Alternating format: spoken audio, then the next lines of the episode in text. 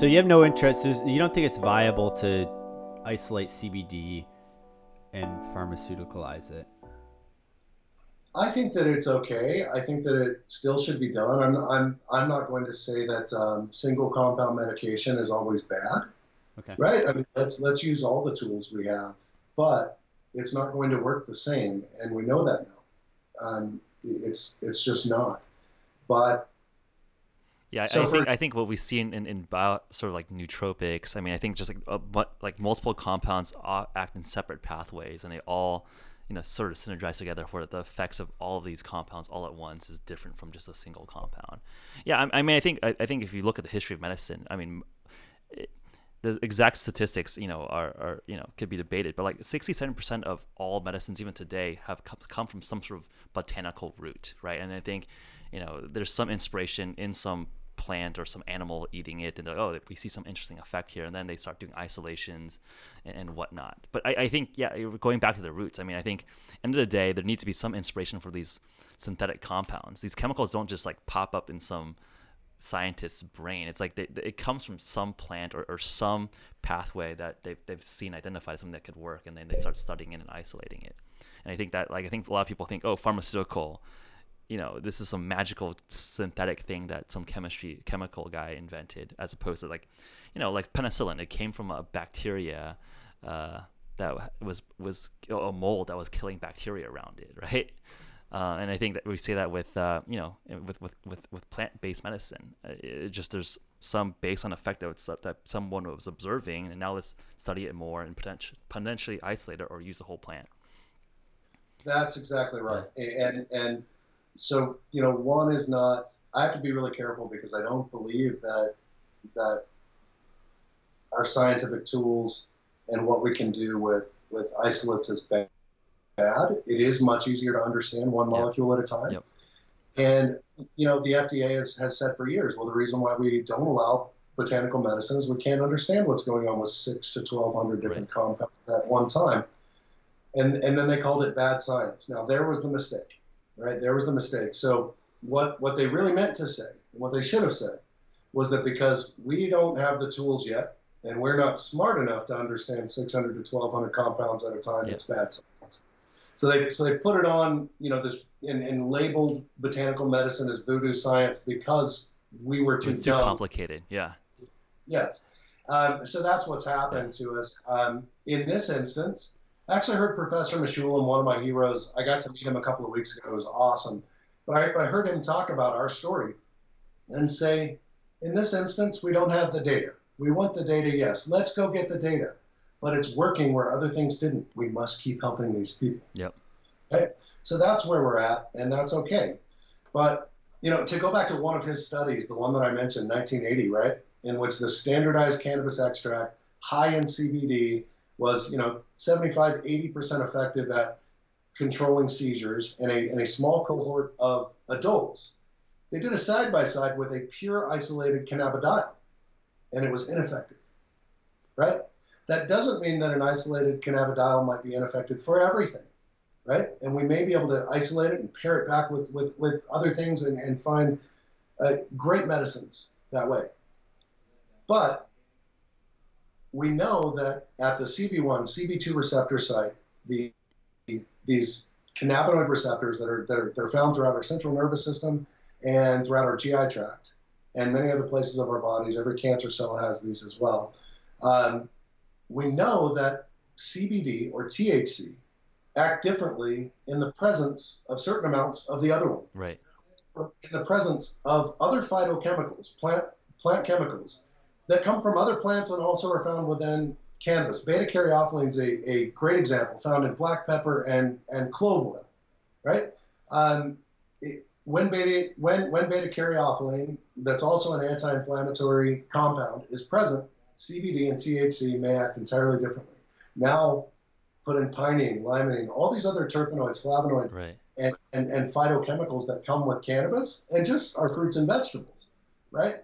Um, so yes, it's too much for us to understand right now, but it doesn't mean that we forsake it and say no because we can only understand one thing at a time and we're not advanced enough. Let's only do this. Yep. That's dangerous. We've been thinking that way for a century. We must stop. I think I think well said. I think absolutely. Uh, I think that that's well put. I, I want to go back to the a little bit back into the you know so the commerce side of things where um, what I, I, this is something that's personally curious about. So for interstate commerce of CBD products, you know, how does that fit in, in, in your interpretation of the current laws, right? Because I think if I think it's pretty clear that if you're operating within a state that's you know has recreational, you know, legality, uh, you're probably a lot more safer than when you're doing something that's interstate and you're potentially you know in, in you know going to a federal jurisdiction. Well, I'm curious how you guys think about that. Um, and how you guys operate. I will try and break it down as simply and quickly as I can. Um, you have statute, which is law, right? That which is written and accepted. It's, you know, typically starts with Congress passes the House, passes the Senate, and signed into law by the president. That's statute. Okay. That's our law. That's what judges interpret when there's um, when there's a conflict between groups like us and, and regulatory agencies. Then you have regulatory opinions right? So DEA, FDA, they have regulatory positions that they may enforce, right? That oftentimes are contrary to the statute, the actual law. In this case, I feel excellent about the law that we stand on. So, CBD, the word cannabidiol, does not exist within federal statute. It does not exist in the Controlled Substances uh, Whereas THC is a Schedule One.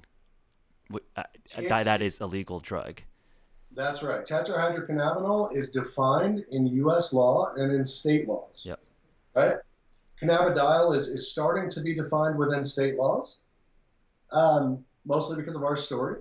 Some of that's kind of a double-edged sword because some of those laws moved forward be, uh, before people really understood um, how to handle this coming from cannabis, but it, it, it actually all still works out.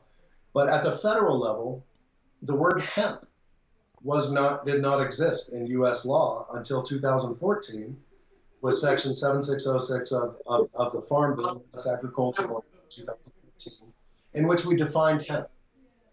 Right? Even though the U.S. was the largest importer of hemp, the DEA still holds a 2001 position. So let's there's a contrast between a regulatory position and our law. Mm-hmm they still hold on their website a 2001 regulatory position that states that any hemp made for human consumption that contains any detectable tetrahydrocannabinol, THC, is a Schedule One controlled substance, right? That means that all hemp products and Whole Foods, because it all contains some level of some detectable level of, of THC, all of it does. It's very minute. Right. All the research at, at that minute non-psychoactive level. So this has been sold. We're the largest consumer of this in the world, and they try and shut down the hemp industry way back, you know, um, a little over a decade ago. And the Hemp Industries Association, you know, pipes up with, with, with some great leaders like uh, Dr. Bronner's and, and, and, and um, different, you know, hold seed manufacturers. And they say, no, you know, you can't just take our businesses from us. We've been doing this for, for decades. Right and so no public outcry for harm, and it's also not, you know, hemp is not defined, and we have, you know, these uniform harmonized tariff schedules to import this stuff, and this, yet the DEA is saying no, we got to confiscate all of it. It's a Schedule One controlled right. substance. Fortunately, the Ninth Circuit Court, federal court, sided with with with the Hemp Industries Association. Then, after 2014, we now have a definition that specifically notwithstands the Controlled Substance Act and every other federal law. So we have a, now we have a definition of hemp. We have a court case that says no, this is a legal product. Yet the DEA still holds a position that's contrary to the case law and the statute. Right. So we have we have regulatory position and we have law. Right. Fortunately, regulatory position um, is subservient it, to law right? And I think it sounds like it's being litigated and it has been doubled down on that. So, okay. Right. That's right. And, and, you know, I don't want to speculate too much on the reasons why regulatory opinion goes against law, but it is a follow the dollars thing. It does have to do with regulatory budgets. And it's, it's not so much the people, right? We're all people, and there are good people within the Drug Enforcement Administration and within the FDA. And but these these organizations become bureaucracies and they get their own bureaucratic mind around them. Yeah. While the individuals are far more likely to agree with you and I, to look at the science yeah. and to look at the ethics behind what we're discussing and say this is ridiculous. Yeah. And I've actually talked to many people that feel no differently than I do about it. Um, but we have a system, and, and you said it, it's, it's, it's a Goliath. These are big, slow moving giants, right? And every step change takes. Yeah, I, I think everyone you know thinks of themselves as a good person. Everything everyone wants to help as many people as possible. I think it's just incentives get in there this bureaucracy gets in there and the original good intent gets you know pushed around into something that ends up being like this you know un- unreasonable unsensible system. But i think and i think you're right. End of the day you have a good conversation one on one like everyone i think can align on the fact that hey um, we all want to help people. There's interesting science here. There's interesting data here. Like there's low side effect profiles. Why aren't you know we doing more to get these into the hands of people, especially that people that have no other option? It just seems like a no brainer. I don't think anyone be, would be like this. This girl's gonna die anyways. You're not gonna let them try this one thing. I mean, it sounds idiotic. Like th- this girl is gonna die anyways. Individual. The individual feels that way, and I've, I've, I've had many conversations where someone says, "Look, you know, we're we're not interested in, in shutting down what's happening here. Right. We don't think it's happening the right way. We think you need to go through this system, but we understand that's going to take nine years and $2 billion. So, in the meantime, we're going to let this go on, right? Yet, now we've got some pharmaceutical options that will get approval, Right. and then we're going to shut you down. there's a bit there's a bit of a war coming, and this is trouble because the pharmaceutical options, like we've discussed, are not going to work the same right. and a very a very intelligent one of my you know one of my favorite cannabis researchers, Marcel Bonn-Miller, um, came out of UPenn, worked at the VA hospital for many years, and, and, and he's still doing research. He has a statement that I that I steal, and it's cannabis is not cannabis is not cannabis.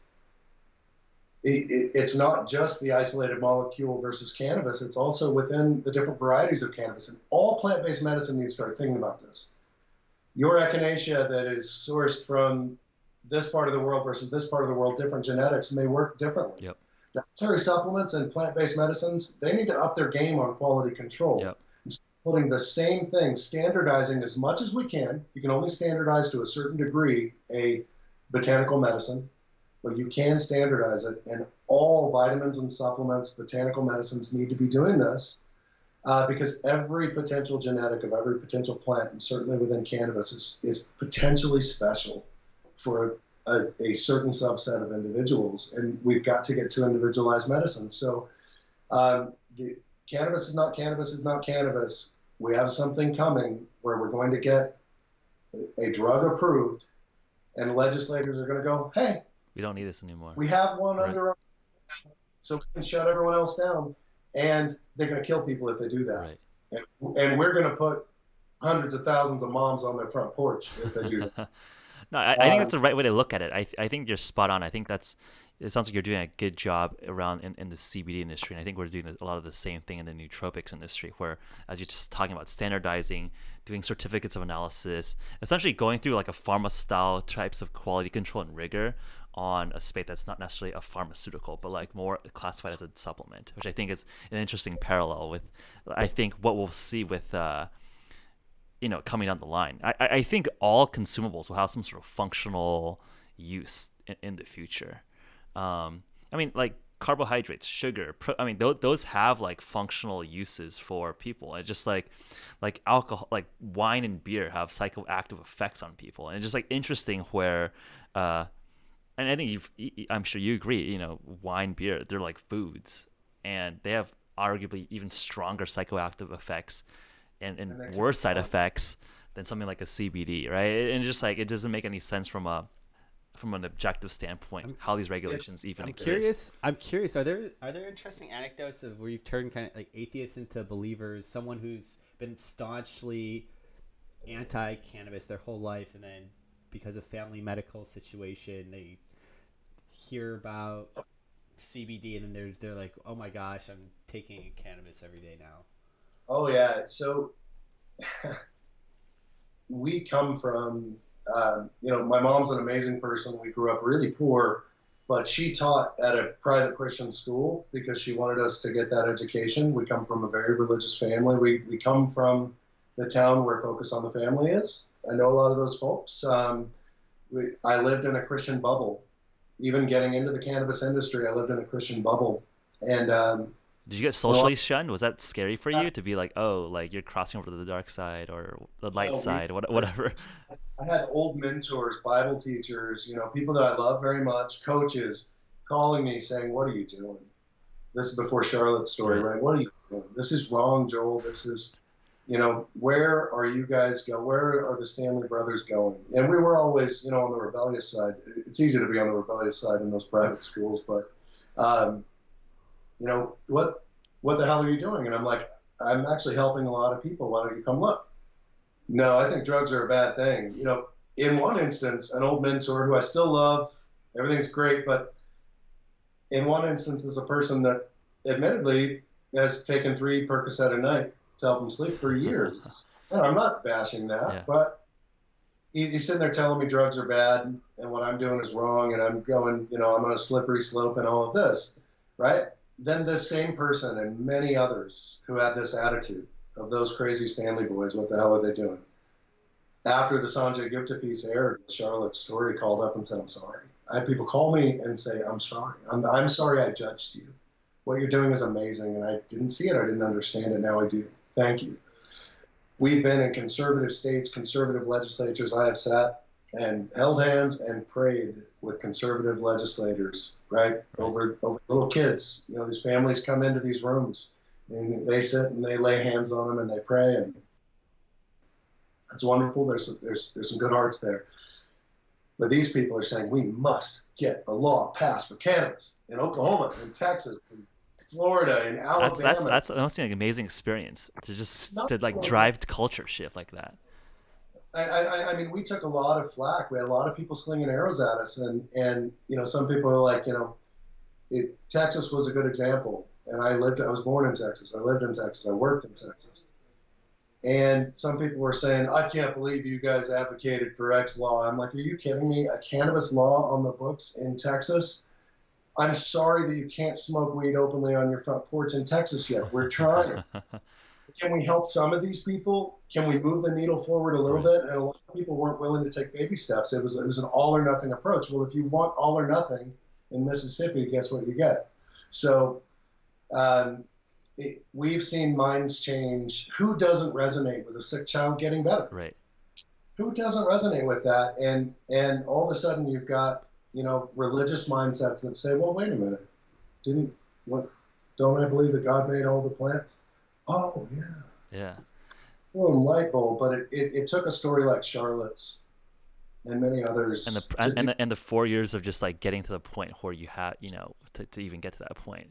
But yeah, I think Charlotte was like this nice culmination of events that just took the lid off the the, the, the story here. The last story. couple of questions here.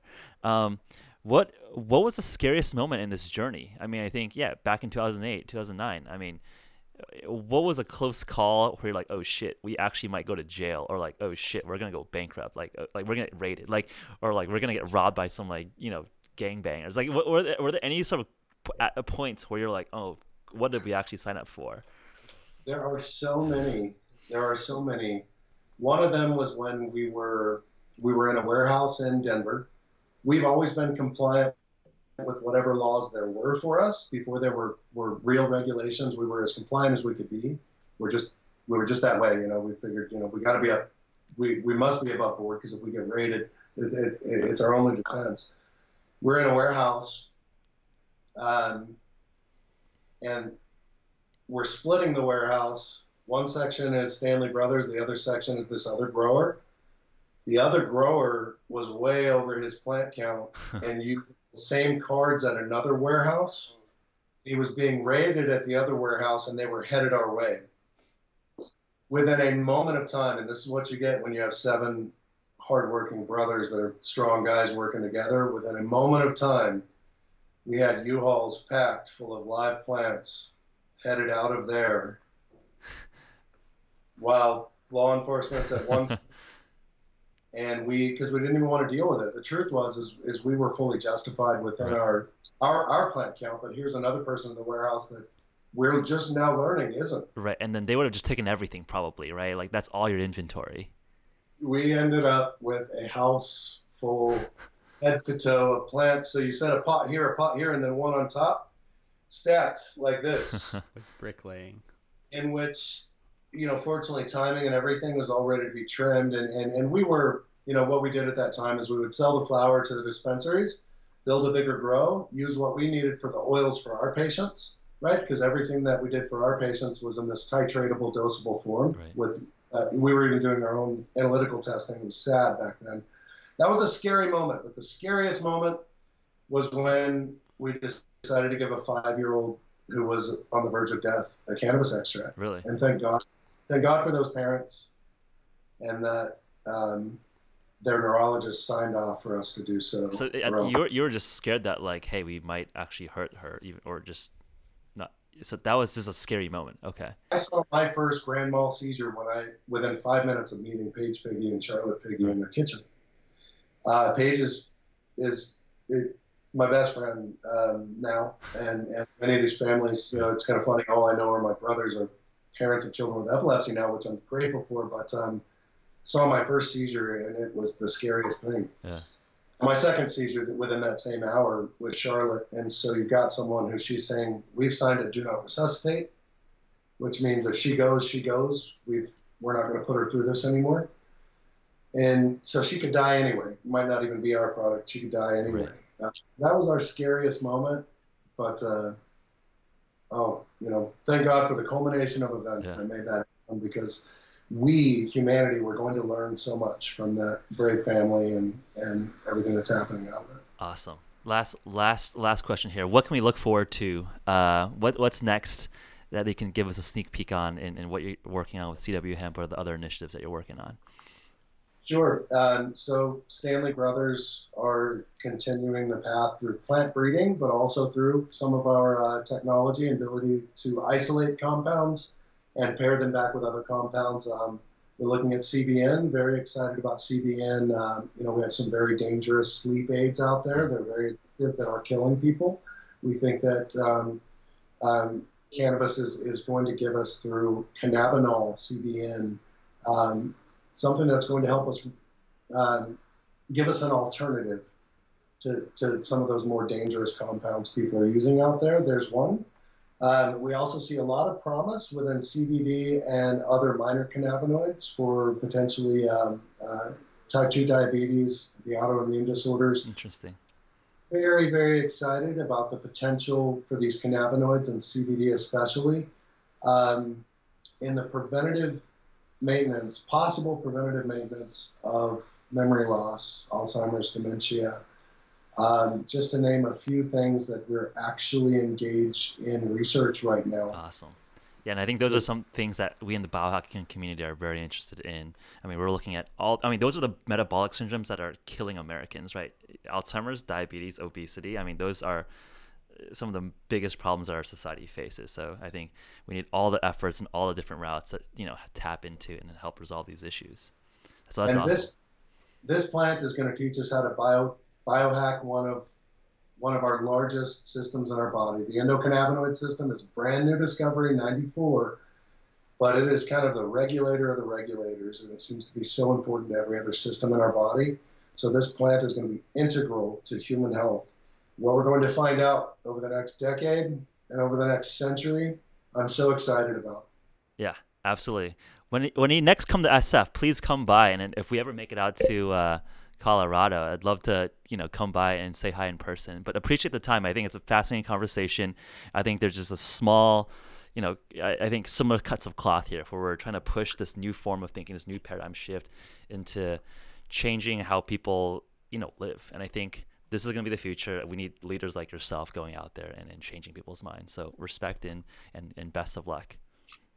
Thank you for having me. When you come to Colorado, come see our lab and just come get the full tour. Awesome. Hey, cheers. Thanks, Joel. Thanks, Joel. That was interesting.